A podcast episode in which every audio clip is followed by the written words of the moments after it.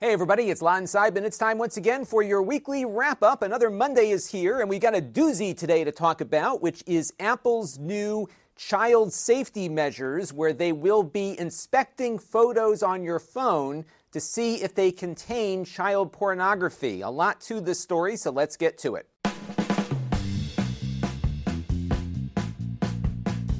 Now, this whole thing came out of nowhere last week. There was a couple of press reports, and then the following day, Apple released a statement on their website detailing exactly what they plan on doing.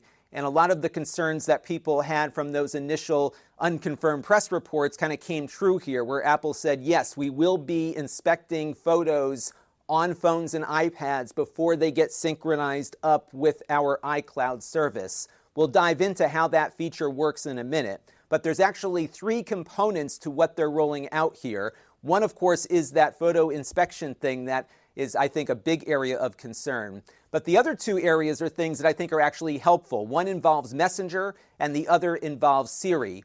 Now, on the Messenger side, what's going to happen when this feature gets rolled out shortly is that if you have a family account set up with your iOS devices in the house, if an inappropriate image is sent to one of the children in the household, it is going to initially block viewing of a photo that it thinks might be inappropriate. And if the child decides to look at it, it's going to let them know that uh, you might see something you shouldn't, and we're going to notify your parents either way and we're going to send the picture that you're receiving to your parents as well. Now, unfortunately, this only works through Messenger. So if the kid is using Facebook Messenger or Google, whatever, uh, they're not going to be able to get this feature uh, implemented. Uh, they're also adding some features to Siri. And if you recall, way back in the early days of Siri, they added features to help people who might be considering suicide. If you if it felt like you were going in that direction, they would uh, suggest that you dial the suicide prevention hotline and would actually put the number up on screen so you could tap on it and make the call. And I think that has probably saved lives because Apple discovered a lot of people were telling Siri a lot of their inner thoughts, and this was a way to prevent those sorts of things. And they're going to expand that notion uh, to people that might be searching for ways to harm children. So, what will happen here is somebody asks Siri, How do I report potential child abuse? Rather than just giving them a Google search, it's going to give them a button they can push to file a report directly. And I'm assuming that's going to go to the National Center for Missing and Exploited Children. The other feature here is that if somebody is asking for ways to find imagery they shouldn't be looking for or perhaps commit some other harm to children, uh, they will get a message here about how they can get help and will be directed to hotlines and other places they can call to prevent them from harming a child. So these things, no problem. I'm okay with that. Now, the big controversy, though, is in regards to what Apple calls CSAM detection.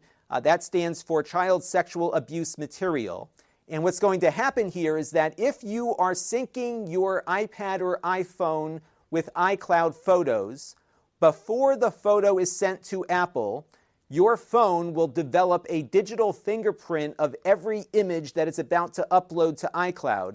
And before it sends that photo up, it is going to compare the picture that you just took or imported into your photo library with a database of known CSAM imagery. Now, you're not going to have a bunch of bad images downloaded to your phone, but the fingerprint of these bad images will be on your phone, the database, the numbers. And if your photo is a close enough match to one of these photos in the database, then a safety voucher is going to get sent to Apple. And if there is a threshold of matches exceeded, then what will happen after that is your photos will be decrypted and sent to Apple. Apple will review them, and if they determine that you do, in fact, have known CSAM on your phone or iCloud account, they will then send that to the National Center for Missing and Exploited Children, and that, of course, will get turned over to law enforcement. Now, the big difference here between the CSAM detector and the messenger feature that we talked about earlier is that this is only looking for known imagery that is believed to be circulating throughout the world. And these are images that were fingerprinted by Apple and the National Center for Missing and Exploited Children. And as such, Apple says that the chances of a false positive are one in a trillion. And as you saw earlier, it does take a certain number of images to reach the threshold in which those pictures get turned over to Apple. But there still is a ton of concern about this feature because your phone will effectively be treating you as somebody that is not to be trusted, right? It's saying that, hey, you know what? We're going to make sure that your images are on the up and up before you send them to iCloud, just to be safe, right? And I think the concern here is that this technology can be used in areas that go beyond its initial purpose here, especially in countries where a government might be looking for people sharing certain pieces of information through their smartphones. And our phones have, of course, become very much a part of our personal privacy, almost as much as a file cabinet of our personal finance papers might have been a decade ago.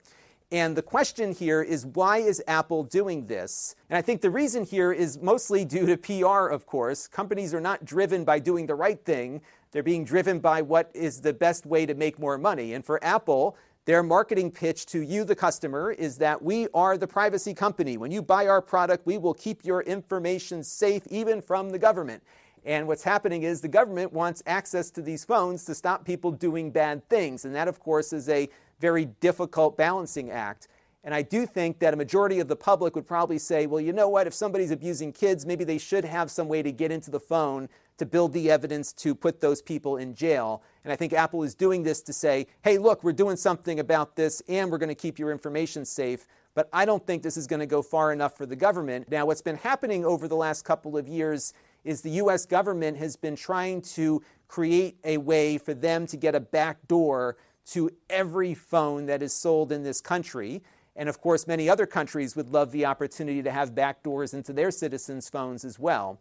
And here in the US, we have wiretapping laws. So for a telephone provider, they are required to allow the government to tap a line if there is a warrant to do so. And that was easy in the days when there was only one phone company, but now, of course, people communicate in a lot of different ways. So the law has been revised a lot lately to incorporate other things like voice over IP services. So, for example, right now, your Skype calls can be tapped by the FBI. They have to provide that function to the government. Now, the FBI has been trying to expand the law that allows for wiretapping to include all online communications software, more than just voice over IP services. And that, of course, has been the subject of a lot of debate over the last decade or so. It hasn't yet gone into effect, but the FBI really wants this access.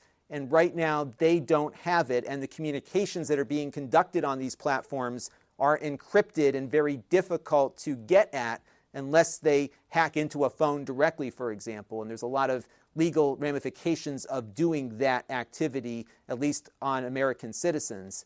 And Apple had their own dust up with the FBI back in 2016 when they refused to allow the FBI access to a phone that was in the possession of a terrorist in California. Uh, what Apple said was that we can't decrypt the phone because we don't have the decryption keys, only the customer does. And they also refused to take further steps to allow there to be a back door that the FBI could get access to. So, what has the reaction been to all of this? Well, as you can imagine, privacy and security advocates are very concerned. The EFF put up a lengthy post the other day talking about all the things that people should be worried about here. Now, what's most interesting is that the feature that I was least concerned about is the one they have the most concern about, which is related to the iMessage features where it can detect inappropriate images being sent to a child. The EFF argues that while this is well intentioned, it wouldn't be hard for Apple to change a few configuration flags to start looking for things other than inappropriate imagery. It could be looking for protest posters, perhaps, that are being shared among dissidents in a country that doesn't allow free speech and that kind of thing. So there are certainly some areas where this can be abused. And this debate was not helped by some comments made by a representative of the National Center for Missing and Exploited Children, uh, because in a memo to Apple that got leaked out to the press, she said that those concerned about privacy here are just screeching voices of the minority and that their voices will be louder. Certainly not a good way to open up a public discussion about a very big change to user privacy on the iPhone and iPad. So, what are my predictions here? Well, one thing I can predict safely is that this is not going to be good enough for any government around the world, including here in the US. They are going to continue to push for those cryptographic backdoors, and they're going to continue putting more pressure on Apple. And my concern about how they've rolled out these features is that this does allow for what they've started building here to be expanded to include things other than trying to keep kids safe. And that ultimately is my biggest fear. Now, one thing Apple has communicated out to the world is that, hey, we're going to be looking at all your stuff on device. So if you're up to no good, maybe you shouldn't use our platforms. And I think that's where Apple is going with this, trying to get all of this stuff, whether it's bad things or freedom of speech just off of their platforms completely so they don't have to deal with it. If they're communicating to users saying, hey, we can do X, Y, and Z with this data stored on your device, maybe you might be looking at another device or another service to use on your iPhone that won't be subject to local scanning. And I think that ultimately is what Apple is doing here. My chief concern, though, is that the government will push Apple to take that local scanning feature, the CSAM feature, beyond just known imagery and apply the algorithms that they've put into the messaging component. And what that will lead to is many more false alarms, many more private images of children that get sent to Apple. And we know Apple's track record in reviewing private data is not good. Uh, there was an article about a year or two ago uh, in Ireland about how Apple contractors were listening to a thousand Siri recordings every shift that they went to work trying to improve the recognition of the Siri speech system, but they were hearing a lot of private things when those recordings were sent over for them to review. And the more people you've got listening to private messages, the more things are going to leak out. There was another story from Belgium where a Google contractor doing similar work turned over recordings to a reporter who then went and interviewed people whose recordings got le- leaked out uh, to the contractors. So they just cannot do this well. And that's my big concern is the scope of this feature creeping well beyond what it currently is. And I have no doubt the pressure on Apple now will be far worse than it was before, especially now that they've got some way to keep their stuff encrypted but still look under the cryptographic protection. One thing that you should check out, though, and I'm not endorsing this, but I think it's a good discussion to have, is an episode of Security Now from a little while back where Steve Gibson, who's one of my favorite podcasters, talks about some of the ways you could implement a cryptographic backdoor. And one of the ways that Steve suggested, again, not endorsing the concept, but just putting a concept out there, is that Apple could introduce multiple encryption keys per user store one of those keys securely, hopefully, uh, at Apple HQ and turn that key over to the government when a warrant was issued as kind of a compromise position between having the government getting free reign to everything, right?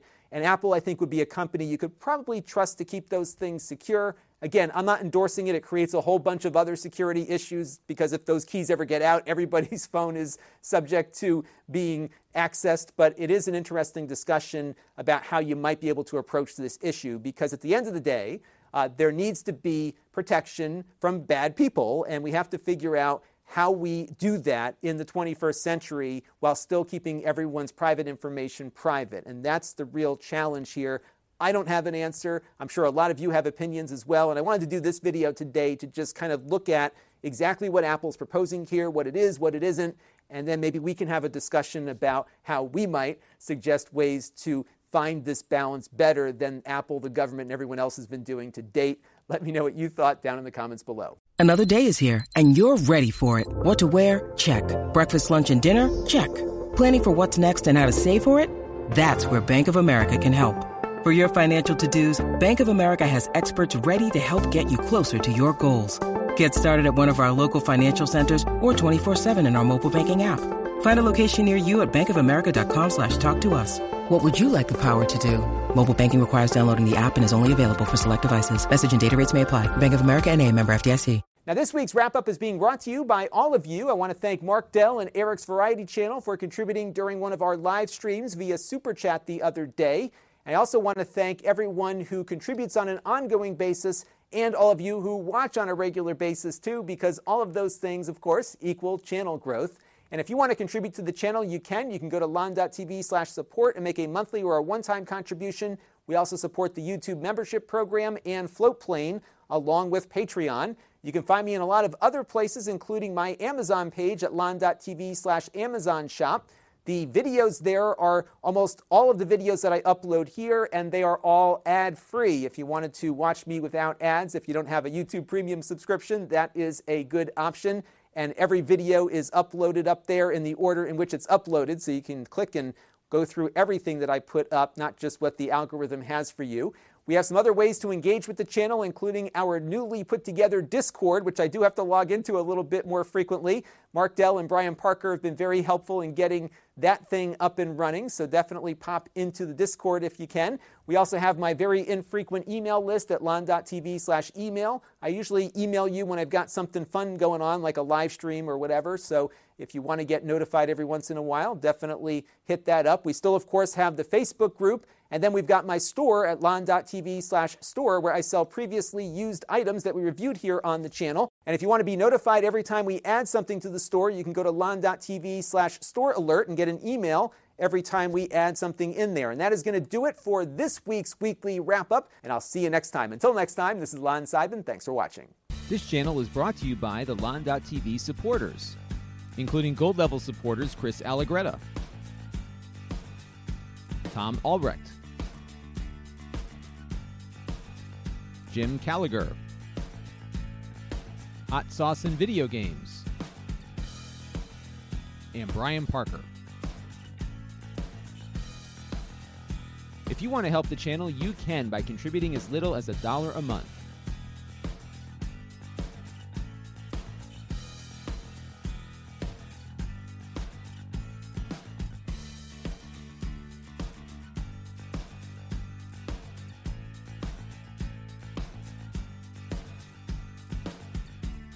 Head over to lon.tv slash support to learn more.